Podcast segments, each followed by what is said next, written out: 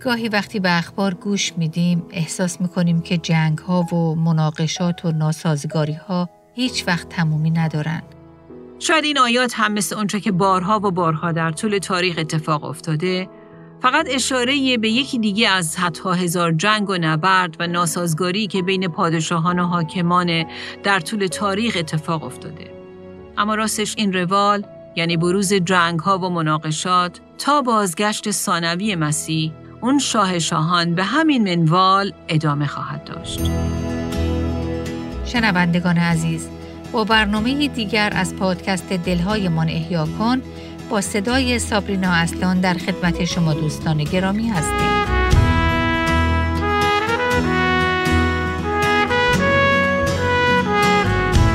ما گاهی در زندگیمون با شرایطی روبرو میشیم که به نظر می‌رسه که زندگی روال منطقی و مفهوم خودش رو از دست داده.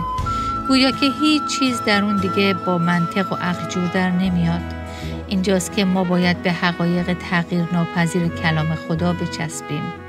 حقایقی که کتاب دانیال هم دوباره و دوباره به آنها اشاره می‌کنه. از شما دعوت می‌کنیم که در ادامه بررسی این کتاب در سری برنامه های آسمان است که حکم میراند با ما همراه بشید. در برنامه امروز ما به یکی از دشوارترین های کتاب دانیال می رسیم. اگه به خاطر داشته باشید گفتیم که های ده تا دوازده کتاب دانیال هر سه در یک مجموعه واحد در نظر گرفته میشن. پس به شما توصیه می کنم که وقتی فصل 11 این کتاب رو می‌خونید اون رو در بافت و زمینه ای که از فصل دهم شروع میشه و تا آخر فصل دوازدهم ادامه پیدا می‌کنه مطالعه کنید. وقایع فصل یازدهم از لحاظ زمانی حدوداً در سال 539 قبل از میلاد اتفاق افتادند. دانیال در این زمان هشتاد خورده ای سال داره و رویایی که در این بخش از کتاب دانیال به اون اشاره شده آخرین رویای دانیال از چهار تا رویایی که در نیمه دوم این کتاب می‌بینه. از آیه 20 در فصل دهم تا همه فصل یازدهم که فصلی بسیار طولانی تا چهار آیه اول فصل دوازدهم ما با بخشی بسیار طولانی برمیخوریم که در اون فرشته ای که به احتمال بسیار زیاد جبرئیل فرشته است با دانیال مکالمه می‌کنه و در برنامه امروز ما به این مکالمه خواهیم پرداخت. اگه به خاطر داشته باشید ما در برنامه قبل در آخرین بخش از فصل دهم در آیه 21 دیدیم که فرشته به دانیال میگه تو را از آنچه در مکتوب حق یا کتاب حقیقت نگاشته شده آگاه خواهم کرد. و حالا که به فصل یازدهم رسیدیم در آیه دو می‌بینیم که فرشته دوباره به دانیال میگه اکنون حقیقت را به تو اعلام می‌کنم. بنابراین اون می‌خواد که با این پیش زمینه صحبتش رو با دانیال شروع کنه که دانیال اونچه رو که من مأموریت دارم که با تو در میون بذارم تماما راستیه و خدا اون رو در کتاب حقیقت قرار داده. و این همون روشی که خدا در ارتباط با ما هم انجام میده. و اراده خودش رو در کتاب راستی و حقیقت که همون کلام خداست نگاشته و به وسیله کلام خداست که راستی و حقیقت رو به ما نشون میده و ما رو به اون هدایت می‌کنه. در دو فصل یازده و دوازده خدا اون حقیقت رو با دانیال در میون می‌ذاره که امروز ما در ادامه مطالعهمون در فصل یازده به اون خواهیم پرداخت. و در برنامه آینده فصل دوازده رو مورد بررسی قرار خواهیم داد. اگه شما از قبل فصل یازدهم رو خونده باشید، حتما متوجه شدید که این قسمت بخشی از کلام خداست که خیلی پیچیده است. و اصلا معلوم نیست که چرا از این همه جنگ ها و نبردهای مختلف بین قدرت های جهانی که احتمالا ما اصلا اونا رو نمی‌شناسیم در اینجا یاد شده. جنگ ها و اسامی که تا به حال اصلا به گوش ما نخوردن. در برنامه امروز ما به جزئیات این قسمت نخواهیم پرداخت و سعی اصلیمون این خواهد بود که به تصویر کلی و دورنمایی که کلام خدا می‌خواد در اختیار ما بگذاره بپردازیم. ولی نکته مهم اینه که فصل یازدهم کتاب دانیال در واقع های بسیار مهمی رو در اختیار ما قرار میده که قرنها پیش خدا اونها رو به دانیال نشون داده بود. و مفسرین همیشه در عجبن که چطور همه اونچه که خدا به دانیال نشون داد صدها سال بعد یکی پس از دیگری در تاریخ به وقوع پیوسته. واقعیت اینه که دانیال تحت الهام روح القدس همه این نبوت ها رو به رشته تحریر در میاره. نبوت هایی که قرنها بعد عملا پشت سر هم مو به مو و خیلی دقیق در تاریخ اتفاق میافتند. فصل یازدهم دوباره به روی کار آمدن و سقوط بسیاری از امپراتوری ها و پادشاهان قدرتمند و شریر اشاره می‌کنه که شاید قبلا هم درباره اونها صحبت شده بود. و راستشگاهی به نظر می‌رسه که ذکر دوباره اونها تکرار مکرراته. اما از طرف دیگه انگار هدف این تکرار اینه که ما رو با روندی خاص روبرو کنه. روندی که در دنیای مدرنی که امروز ما در اون زندگی می‌کنیم هم حاکمه. روندی که دوباره و دوباره و دوباره در حال تکراره. از طرف دیگه فصل 11 کتاب دانیال به ملل و پادشاهی هایی هم اشاره می‌کنه که گستاخانه به مخالفت با خدا می‌پردازند و به همین دلیل قوم خدا رو تحت آزار و جفا قرار میدن. این فصل از کتاب دانیال به طور خاص به پیشگویی و تشریح دورانی می‌پردازه که قوم اسرائیل قرار بود در اون دوره با جفای بسیار سخت و شدیدی روبرو بشه که صدها سال بعد عملا می‌بینیم که این واقعه در تاریخ اتفاق میافته. اما واقعیتی که در این بین به صورتی بسیار برجسته در فصل یازدهم خودش رو نشون میده اینه که خدای آسمان از جزئیات همه این وقایع از جمله ظهور و سقوط همه این پادشاهان و حکومتها از پیش آگاهی کامل داره و اوست که اونها رو مقرر کرده و این دوباره نشانگر این مطلبه که حتی قبل از وقوع این رخدادها این آسمان است که حکم میراند و در واقع همه این پادشاهان و ملت ها در حاکمیت مطلق خدا میان و میرن و همین موضوع امروز هم در دنیایی که الان ما در اون زندگی می‌کنیم حاکمه. آینده در مقابل چشمان خدا کاملا واضح و روشنه. اونقدر واضح و روشن که گویا در گذشته اتفاق افتاده باشه. و این نکته برای ماهایی که به خدای متعال آسمان ایمان داریم چقدر باعث تسلیه که او بر همه چیز کنترل داره. باشه که من و شما در بحرانهای زندگی و زمانی که از وقایع نامعلوم آینده می ترسیم به خودمون یادآوری کنیم که همه چیز تحت کنترل خدای آسمانه و هیچ چیز او رو غافلگیر نمی‌کنه. بله آینده شما، آینده بچه های شما، آینده همسر شما، آینده وضعیت جسمی و سلامتی شما، آینده دنیایی که در اون زندگی می کنیم همه و همه تحت کنترل خداست. و وقتی که به اخبار گوش میدیم و شاهد فجایای مختلفی هستیم که در نقاط مختلف این دنیای سر و سر آشفته اتفاق میافته به طوری که احساس می‌کنیم که همه وجودمون رو ترس و واهمه فرا می‌گیره بله در اوج همه این اتفاقات به یاد بیاریم که خدا بر همه اینها کنترل داره و قایب از چشم ما مقاصد خودش رو به پیش می‌بره و ملکوت خودش رو مخصوصا در قلب ها داره گسترش میده. بله به یاد بیاریم که خدای متعال از آسمان بر همه چیز حکم میراند. فصل یازده کتاب دانیال به چهار بخش تقسیم میشه. اولین بخش شامل آیات دو تا چهاره که در ارتباط با نبوت که در رابطه با دو امپراتوری فارس و یونان هستند که به روی کار آمدن اسکندر کبیر ختم میشن. او یعنی اسکندر کبیر در سال 336 قبل از میلاد یعنی 200 سال بعد از این نبوت دانیال به سلطنت رسید. در آیه سه می‌خونیم آنگاه پادشاهی بزرگ به پا خواهد خواست و با اقتداری عظیم حکومت خواهد کرد و هر چه بخواهد انجام خواهد داد. اما چون به پاخیزد حکومتش تجزیه شده در جهت بادهای چارگانه آسمان تقسیم خواهد گردید و به نسل او نخواهد رسید. زیرا حکومتش ریشکن شده به کسان دیگر سپرده خواهد شد. اسکندر کبیر در سال 323 قبل از میلاد میمیره و امپراتوری یونان توسط چهار سردار اسکندر به چهار بخش و در واقع چهار پادشاهی تجزیه میشه و بقیه نبوت دانیال در فصل 11 و 12 به سلسله های سلطنتی که از اون چهار حکومت به وجود میان می‌پردازه. اگه توجه کنید در فصل 11 ما دائما با پادشاهانی برمیخوریم که از اونها به عنوان پادشاهان شمال اسم برده شده. جریان به این ترتیبه که یک پادشاه به سلطنت می‌رسه و بعد دیگری وارد جنگ با او میشه، او رو شکست میده و سلطنت رو از او می‌گیره و خودش جانشین او میشه. و بعد یکی دیگه وارد صحنه میشه و پادشاهی رو از اون می‌گیره و همین منوال دوباره تکرار میشه. این پادشاهان شمال در واقع پادشاهانی هستند که در منطقه سوریه حکم روایی می کنند که در تاریخ به سلوکیان معروف هستند. و بعد به پادشاهان جنوب می رسیم که اونها در واقع حکام مصری بودند که در تاریخ به بئومیست ها شناخته شدند. پس تا به حال دیدیم که آیات دو تا چار در ارتباط با پیشگویی ظهور امپراتوری فارس و بعد از اون یونانه و بعد به بخش دوم رسیدیم که شامل آیات 5 تا 20 و همانطور که دیدیم این بخش به پیشگویی درباره حدود 200 سال جنگ تنگاتنگ بین پادشاهان شمال و جنوب می‌پردازه. اما موضوع اصلی اینه که شمال یا جنوب نسبت به کجا؟ این شمال و جنوب در واقع در اینجا نسبت به اسرائیل سنجیده میشه. یعنی پادشاهانی که در شمال اسرائیل و جنوب اسرائیل قرار داشتند. و دائما در حال جنگ بر سر گرفتن قدرت از همدیگه بودند و این روند در همه فصل یازده دوباره و دوباره تکرار میشه.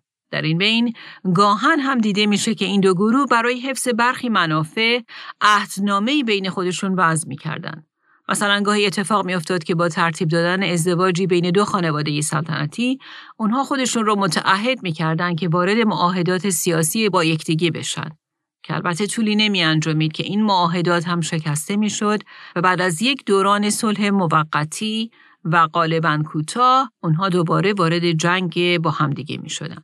اما همونطور که قبلا هم گفتیم منطقه اسرائیل از لحاظ جغرافیایی بین این دو پادشاهی واقع شده بود و بنابراین معبری بود که نیروهای این دو قدرت شمال و جنوب از اون به عنوان منطقه جنگ خودشون استفاده می کردن. و بنابراین اسرائیل به صورتی ناعادلانه قربانی جنگ این دو حکومت قرار می گرفت. و علاوه بر اون هر کدوم از این دو حکومت که پیروز می شد و بر مسند قدرت می نشست کنترل اسرائیل رو هم به دست می گرفت. پس این جریانات که در آیات 5 تا 20 با اون برمیخوریم مربوط به بخش دوم نبوت دانیال میشه. دوره زمانی که در اون دیویس سال بین پادشاهان شمال و جنوب در اسرائیل جنگ بر سر قدرت حاکمه. بعد به آیات 21 تا 35 می رسیم که به روی کار آمدن یک پادشاه سلوکی در شمال اشاره می‌کنه. که اگه با ما در برنامه های قبل همراه بوده باشید درباره او بارها صحبت به میون اومده و او آنتیوخوس چهارم ملقب به اپیفانسه. ما قبلا در فصل هشتم دیدیم که او در واقع همون شاخ کوچکیه که دانیال در رویای خودش می‌بینه که درباره او به تفصیل صحبت کردیم. دوره سلطنت آنتیوخوس چهارم از 175 قبل از میلاد تا زمان مرگش یعنی 164 قبل از میلاد بود. و در این آیات مخصوصا در آیه 21 در ترجمه های مختلف کتاب مقدس با صفاتی از قبیل فرومایه، شرور، حقیر و چرب زبان و هیلگر معرفی شده. اجازه بدید که با هم به بخش های از آیات 21 تا 26 که درباره او نوشته شده نگاهی بندازیم. از آیه 21 می‌خونیم شخصی فرومایه خواهد برخواست. او حکومت را به چرب زبانی تصاحب خواهد کرد. لشکریان و حتی رئیس عهد به تمامی از حضور او رفته شده در هم خواهند شکست. و زمانی که با وی متحد شوند به حیله رفتار خواهند کرد و او با عده انگشت شمار ترقی کرده بزرگ خواهد شد. او به ضد شهرهای حساردار تدبیرها خواهد نمود. آنگاه به نیرو و عزمی راسخ با لشکری عظیم بر پادشاه جنوب یورش خواهد برد. پادشاه جنوب نیز با لشکری عظیم و به قایت نیرومند آماده نبرد با او خواهد شد. اما یارای ایستادگی نخواهد داشت و سپاهیانش رفته شده بسیاری کشته شده خواهند افتاد. و بعد در آیه 28 به بعد می‌بینیم که این شخص شریر و هیلگر که در اینجا دربارهش صحبت میشه در واقع همون آنتیوخوس اپیفانسه که صدها سال پس از این رویای دانیال ظهور می‌کنه و شدیداً با قوم خدا به مخالفت و ضدیت می‌پردازه و آنها رو به شدت مورد آزار و جفا قرار میده. او خسارات زیادی به شهر مقدس اورشلیم وارد می‌کنه و از اونچه که در تاریخ از سال 167 قبل از میلاد به ثبت رسیده ما می‌دونیم که آنتیوخوس اپیفانس معبد خدا در اورشلیم رو تحت قارت و چپاول قرار میده. او چیزی معادل یک بیلیون دلار امروز از اسباب و لوازم معبد خدا در اورشلیم رو سرقت می‌کنه. هشتاد هزار یهودی رو به قتل میرسونه. چهل هزار یهودی رو به اسارت و بردگی می‌بره و چهل هزار نفر از اونها رو حین محاصره و قارت اورشلیم به عنوان برده میفروشه. در آیه 28 درباره او می‌خونیم که او دلش بر ضد عهد مقدس خواهد بود. پس به خواست خود عمل خواهد کرد. این عبارت یعنی عمل خواهد کرد رو به خاطر بسپارید. چون بعدا باز به اون برخواهیم خورد. توجه کنید در آیه سی دوباره می‌خونیم او بر عهد مقدس غضبناک شده به خواست خود عمل خواهد نمود. و به کسانی که عهد مقدس را ترک گویند توجه نشان خواهد داد. سپاهیان از جانب او برخواسته قدس و قلعه آن را نجس خواهند ساخت و قربانی دائمی را متوقف خواهند کرد. آنگاه مکروه ویرانگر را برپا خواهند داشت. او با چرب زبانی کسانی را که بر ضد عهد شرارت میورزند گمراه خواهد ساخت. ولی کسانی که خدای خیش را می‌شناسند نیرومند بوده و توجه کنید چه کار خواهند کرد این آیه ادامه میده که آنها دست به عمل خواهند زد. اگه توجه کنید در این فصل ما فقط دو بار با نام خدا برمیخوریم. یکی در آیاتی بود که برای شما خوندم یعنی آیه 32 و بار دوم هم در آیه 36. پس از لحاظ انسانی و زمینی در این همه قوقا و آشفتگی و وقایع دردناک انگار خدا قایبه و انگار منفعله و هیچ کاری نمی‌کنه. اما نه عزیزان خدا قایب نیست و در واقع در پشت همه این وقایع و داره نقشه های اسرارآمیز خودش رو به پیش می‌بره و من و شما به عنوان ایمانداران او باید این حقیقت رو در دل شرایطی که به نظر می‌رسه که او اونجا نیست و یا کاری نمی‌کنه به خودمون دائما یادآوری کنیم. در این بخشی که برای شما خوندم نکته مهم دیگه ای هم وجود داره و اون اینه که قوم خدا یا ایمانداران در اینجا به دو دسته تقسیم میشن. اولین دسته اون یهودیانی هستند که تحت تاثیر تبلیغات آنتیوخوس حاضر به سازش میشن و به قول این آیات عهد مقدس رو ترک می‌کنن. در واقع اونها عهد خودشون رو با خدا میشکنن و با محیط اطراف یکی میشن و در اون فرهنگ ضد خدای یونان حل میشن. و این دقیقا اون چیزی بود که آنتیوخوس می‌خواست که اونها انجام بدن. اما در این آیات ما با گروه دیگه هم برمیخوریم. و اینها اون گروهی هستند که به عنوان کسانی که خدای خود را می‌شناسند از اونها یاد شده. بله کسانی که خدای خود را می‌شناسند. و در آیات جلوتر هم واژه خردمندان برای اونها به کار برده شده.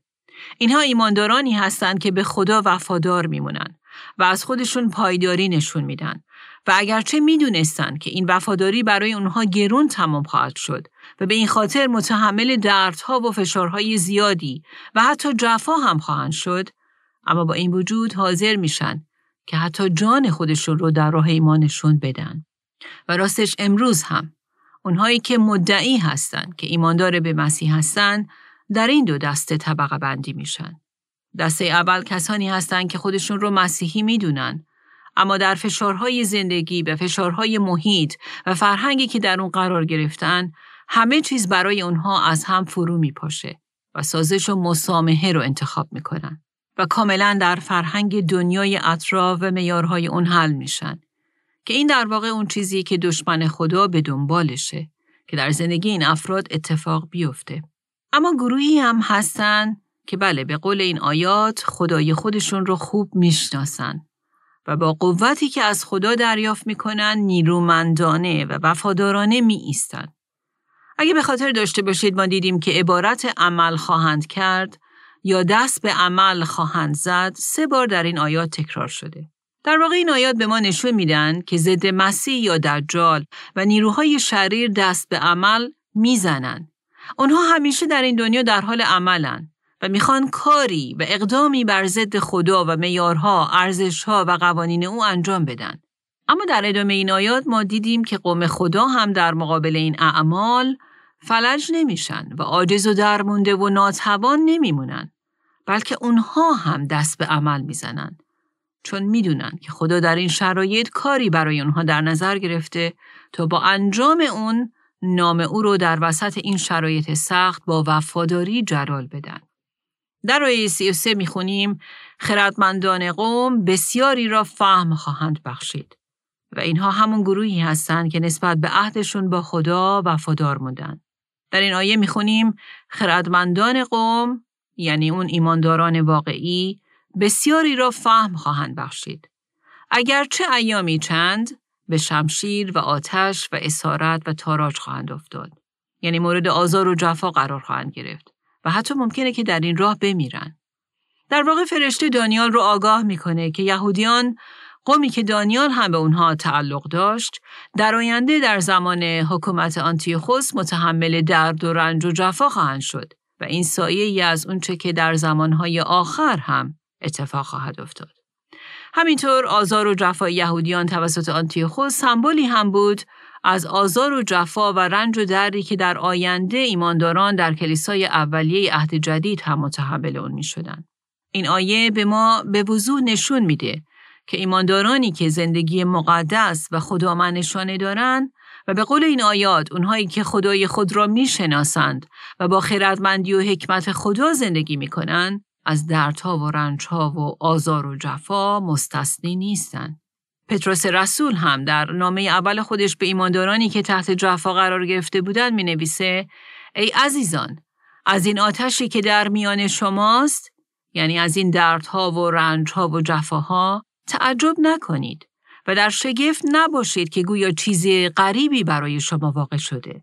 در واقع این آیه به ما میگه که درد و رنج بخشی جدایی ناپذیر از زندگی یک ایمان داره و دانیال، پتروس و سایر رسولان و نویسندگان عهد جدید هم این موضوع رو مکررن به ما یادآوری می‌کنن که البته اونها به این هم اشاره می‌کنن که این جفاها و دردها برای یک مدت زمان محدود و معین هستند و همیشگی و ابدی نیستند. در کتاب دانیال در آیه 35 از فصل 11 دوباره می‌خونیم. برخی از خردمندان خواهند افتاد تا تصفیه و تطهیر و سفید گردند تا آنگاه که زمان آخر در رسد زیرا که هنوز این برای زمان معین است. این آیه به ما نشون میده که در همه دردها و رنجهای ما و آزار و جفاهایی که ما قراره که متحمل بشیم خدا قصد و هدف خاصی داره که بقیه این آیه این هدف رو برای ما تشریح می‌کنه. این آیه میگه آنها خواهند افتاد اما چرا؟ تا تصفیه و تطهیر و سفید گردن. و چقدر برای من و شما اتفاق افتاده که وقتی به گذشته نگاه می‌کنیم و رنج و دردها و سختیها و دشواری هایی رو که خدا در حکمت خودش اجازه داده که از آنها عبور کنیم رو مرور می‌کنیم می‌بینیم که چقدر رو در خلال این سختی ها ما رو تصفیه کرده. ناخالصی ها و درد و چرک ما رو پاک کرده و ما رو رشد داده. پس این اولین هدف بروز سختی ها در زندگی های ماست. اما مورد دیگه هم در این آیه به اون اشاره شده که نکته بسیار مهمیه. و اون اینه که نه تنها خدا برای تصفیه ما اجازه میده که در این دشواری ها بیفتیم بلکه این خداست که مدت زمان اون تجربه رو هم تعیین می‌کنه. و برای اون پایانی هم در نظر گرفته. در آخر این آیه می‌خونیم و این برای زمان معین است تا آنگاه که زمان آخر سر برسد. بله ایمانداران تحت سختی ها و ضعف ها قرار خواهند گرفت. اما این خداست که طول مدت اون دشواری رو در زندگی ما تعیین کرده و همینطور این رنج ها ابدی نیستند. و زمانی خواهد رسید که اون آخر و پایانی رو که خدا مقرر کرده فرا خواهد رسید. جفا و آزاری که در این آیات به اون اشاره شده در واقع پیشگویی جفا و آزار شدیدی بود که آنتیوخوس اپیفانس در آینده بر قوم خدا اعمال می کرد. اما ما در تاریخ می بینیم که زمانی می‌رسه که آنتیوخوس اپیفانس در سال 164 می میره و با مرگش دوره جفا هم پایان میپذیره. و دانیال صدها سال پیش همه اینها رو پیشگویی می‌کنه. در زمانی که حتی تصور این رو نمی کرد که این چنین وقایعی رخ بدن. اما ما در تاریخ شاهد اتفاق افتادن همه اونها هستیم. بنابراین جفا چیزیه که خدا بر اون و طول مدت اون کنترل کامل داره. وارن ویرزبی واعظ و مفسر کلام خدا در این باره چیز جالبی میگه. او میگه هنگامی که خدا اجازه می‌دهد که فرزندانش وارد کوره شوند که اگه یادتون باشه او اجازه داد که دوستان دانیال در کوره ملتهب آتش بیفتند. بله، هنگامی که خدا اجازه می دهد که فرزندانش در کوره بیفتند، او چشم خودش را بر روی ساعت کوره نگه می دارد و انگشت خودش را هم بر روی دم و سنجان. به عبارتی او هم بر طول مدت سختی های ما کنترل داره و هم بر شدت اونها. پتروس هم این موضوع رو در اول پتروس فصل 5 آیه ده اینطور می نویسه. خدای همه فیضها که شما را به جلال ابدی خود در مسیح فراخوانده است پس از اندک زمانی زحمت خود شما را احیا، استوار و نیرومند و پایدار خواهد ساخت. و راستش این اندک زمان زحمت می‌تونه چند ساعت باشه و یا سالها طول بکشه. اما واقعیت اینه که این مدت هر چقدر هم که طولانی به نظر بیاد در مقایسه با ابدیت حقیقتا اندک زمانه. حالا وقتی که برمیگردیم به کتاب دانیال در آیه 36 به بعد ما متوجه یک مورد مهم در اینجا میشیم. اگه توجه کنید همه این پیشگویی هایی که تا به حال دربارهشون صحبت کردیم همگی تقریبا دو هزار سال پیش در زمان روی کار آمدن سلوکیان و به اومیستا تحقق پذیرفتند. و ما به ظهور آنتیوخوس اپیفانس رسیدیم. و راستش سوالی که پیش میاد اینه که چرا هم در فصل هشت و هم حالا در فصل یازدهم اینقدر درباره این شخصیت شریر، فرومایه و ضد خدا صحبت شده. حاکم ظالم و شروری که احتمالا اکثر ما اصلا تا به حال اسمش رو هم نشنیدیم. اما ظاهرا به نظر می‌رسه که این شخصیت در وقایع کتاب مقدس نقش مهمی ایفا می‌کنه. چون آنتیخوس اپیفانس این شخصیت ظالم و منفور در واقع سایه و سمبولی از حاکم ظالم و فرومایه دیگی که هنوز ظهور نکرده و در کلام خدا از اون به عنوان ضد مسیح یا دجال نام برده شده هستش. دجال در واقع آخرین حاکم قدرتمند و دیکتاتوریه که در دوران مصیبت عظیم مربوط به زمانهای آخر بر زمین حکومت خواهد کرد. بنابراین بقیه فصل 11 به وقایع روزهای آخر و نبوتهایی می‌پردازه که هنوز در تاریخ واقع نشدند. در آیات 36 تا 45 ما درباره این دجال ضد مسیح می‌خونیم آنگاه پادشاه یعنی این دجال هر چه بخواهد خواهد کرد. او خیشتن را بر همه خدایان افراشته و بزرگ خواهد ساخت و بر ضد خدای خدایان سخنان شگفت خواهد گفت. او خدای دژها را حرمت خواهد نهاد و خدایی را که پدرانش نشناخته بودند با زر و سیم و سنگهای گرانبها و هدایای نفیس تکریم خواهد کرد. من به خاطر محدودیت وقت همه این آیات رو برای شما قرائت نکردم. اما به شما توصیه می کنم که خودتون اونها رو بخونید.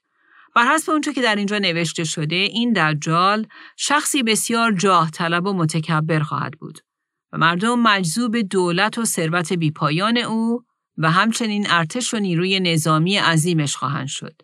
در عهد جدید هم در فصل دوم از دوم تسالونیکیان از او تحت عنوان مرد بیدین یا فرزند هلاکت نام برده شده. بذارید چند آیه از این بخش رو برای شما بخونم. مثلا در آیه چهار می‌خونیم او یعنی دجال با هر آنچه خدا خوانده می شود و مورد پرستش قرار می گیرد مخالفت می و خود را بالاتر قرار می دهد تا آنجا که در معبد خدا جلوس می کند و خود را خدا معرفی می نماید. و این چقدر شبیه اون چیزی بود که آنتیوخوس اپیفانس هم انجام داد. به شما توصیه می کنم که همه این فصل رو بخونید چون قطعا به تشابهات بیشتری برخواهید خورد. حالا اگه برگردیم به کتاب دانیال در آیه چهل از فصل یازدهم می‌خونیم که همه پادشاهان شمال و جنوب با هم متحد خواهند شد و نیرو و قدرت نظامی خودشون رو با هم جمع خواهند کرد تا متحدن وارد مبارزه با این حاکم جدیدی که بسیار قدرتمنده بشن. در آیه چهل می‌خونیم در زمان آخر پادشاه جنوب بر وی حمله خواهد آورد. پادشاه شمال با عرابه ها و سواران و کشتی های بسیار همچون گردباد بر وی خواهد آمد و به سرزمین ها در خواهد آمد و چون سیل از میانشان خواهد گذشت و به سرزمین زیبا که در واقع همون اسرائیل نیز در خواهد آمد و بسیاری خواهند افتاد. با این حال به عجل خود خواهد رسید و هیچ کس وی را یاری نخواهد داد. شاید این آیات هم مثل اونچه که بارها و بارها در طول تاریخ اتفاق افتاده فقط اشاره به یکی دیگه از حتی هزار جنگ و نبرد و ناسازگاری که بین پادشاهان و حاکمان در طول تاریخ اتفاق افتاده. اما راستش این روال یعنی بروز جنگ ها و مناقشات تا بازگشت ثانوی مسیح اون شاه شاهان به همین منوال ادامه خواهد داشت. همینطور که در فصل دوازدهم هم خواهیم دید دنیا شرایطی پر از استراب و آشفتگی و مملو از رنج و آزار و مخالفت رو در اون روزها تجربه خواهد کرد. اما همونطور که در آیه 32 خوندیم کسانی که خدای خود را می‌شناسند در این شرایط نخواهند ترسید. بلکه همونطور که این آیه میگه نیرومند بوده و دست به عمل خواهند زد یا به قول یکی از ترجمه های دیگه کارهای عظیم خواهند کرد. این آیه ادامه میده که خدا به اونها حکمت و دانایی خواهد داد. بله، البته اوقاتی هم خواهد بود که به قول آیه 33 اونها در دام شمشیر و آتش و اسارت و تاراج دشمن خواهند افتاد. که البته اون هم با اجازه خدا خواهد بود. اما خدا همه اون شرایط دشوار درد و رنج رو برای تصفیه، تقدیس و پاک کردن بیشتر اونها به کار خواهد برد. در واقع خدا در فصل 11 کتاب دانیال از دادن این نبوت ها هدفی داشت و اون این بود که قوم خدا یعنی اون یهودیانی که خدا با اونها عهد بسته بود و قرار بود که برای مدتی توسط قدرت های غیر یهودی پایمال بشن با این نبوت ها مورد تشویق و ترغیب قرار بگیرن. و نه فقط اونها بلکه ایمانداران اثار دیگه هم که به وسیله دشمنان خدا تحت ظلم و آزار و جفا قرار گرفتن با این بخش از کلام خدا از امید و ایمان پر بشن. و در خداوند و امیدی که در آینده برای اونها ذخیره کرده دلگرم و امیدوار بشن. به یاد داشته باشیم که خدا در عمق اون شرایط بغرنج به دانیال گفت ای مرد بسیار محبوب ای کسی که به اندازه یک گنج بسیار پر قیمت برای من ارزش داری. مترس سلامتی بر تو باد قوی و دلیر باش. به همین ترتیب او من و شما رو هم در عمق دشواری ها مثل دانیال به اسم می‌خونه. و میگه ای مرد بسیار محبوب ای زن بسیار محبوب ای گنج بسیار با ارزش من نه ترس سلامتی بر تو باد و قوی و دلیر باش حقیقتا چه تسلی عظیمی که اون خدای متعالی که از آسمان بر همه چیز حکم میرانه ما رو اینطور به اسم خطاب کنه و دل ترسان ما رو از محبت، اعتماد و آرامش و سلامتی خودش پر کنه. واقعیت اینه که ما ایمانداران در بسیاری شرایط نه فقط احساس نمی کنیم که قوی هستیم بلکه اتفاقا برعکس در اکثر مواقع خودمون رو ضعیف، کوچیک و عاجز و درمونده می بینیم. اما در خلال همه حملات و امواج قدرتمند و خروشانی که این دنیا به ضد خدای آسمان و ایمانداران او وارد می‌کنه ما باید به خودمون یادآوری کنیم که هیچ یک از حاکمان زمینی با همه قدرت تهدید آمیزی که دارن تا به ابد باقی نموندن و نخواهند موند.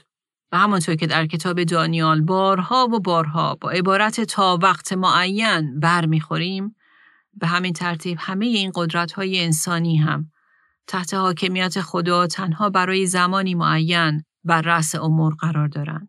و در زمانی که طول مدت اون رو خدا از قبل معین و مقرر کرده و به یاد داشته باشیم که در این بین هنگامی که او اجازه میده که فرزندانش در کوره بیفتن او خداییه که چشمش رو از روی ساعت کوره و دستش رو از روی دماسنج بر نمیداره. به عبارتی او هم بر طول مدت سختی های زندگی ما کنترل داره و هم بر شدت اونها. خدایی که بر همه چیز کنترل داره و همه چیز را از قبل در جزئیات معین و مقرر کرده و در وقتی که او تعیین کرده یعنی زمانی که مسیح دوباره به زمین برگرده همه اونهایی که بر ضد او ایستادند به سرنوشت غمانگیز و سرانجام اسفناک خودشون خواهند رسید سرانجامی که هیچ کس قادر نخواهد بود که اونها رو از اون بیرون بکشه و عیسی آن شاه شاهان و رب الارباب سلطنت خواهد کرد تا ابدالآباد. بله خدای ما خدایی که قدرتمندانه و در حاکمیت مطلق بر همه تاریخ حکم روایی می‌کنه. در این بین او با محبتی بی پایان به فکر فرزندان خودشه و در عمق شرایط دشوار برای اونها تدارک می‌بینه و حتی می‌خواد تا فرصت باقیه به وسیله اونها دنیای محتاج اطراف رو برکت و شفا بده و راستش بسیاری اوقات داشتن این چنین نگرشی در عمق دشواری ها و اخبار حراسانگیز بسیار سخت و غیر ممکن به نظر می‌رسه. اما خدا از ما می‌خواد که در همه این شرایط ناامید کننده چشمانمون رو بر مسیح بدوزیم و به او و نقشه های او اعتماد کنیم چون او از آسمان بر همه چیز حکم میراند.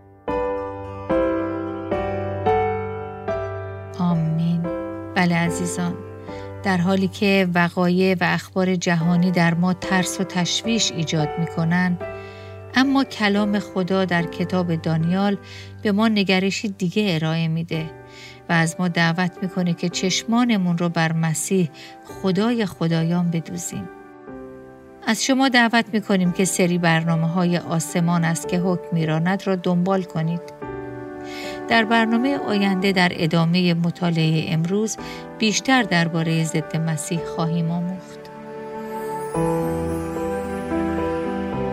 آنچه در این برنامه ها به سمع شما شنوندگان گرامی می رسد، تعالیم نانسی دیماس فولگموت با صدای فارسی سابرینا اصلان است. ترجمه و تهیه این برنامه ها حاصل همکاری دو مؤسسه دلهایمان احیا کن و راستی می باشد. برای شنیدن یا بارگزاری سایر برنامه ها می توانید به تارنمای دلهایمان احیا کن مراجعه کنید.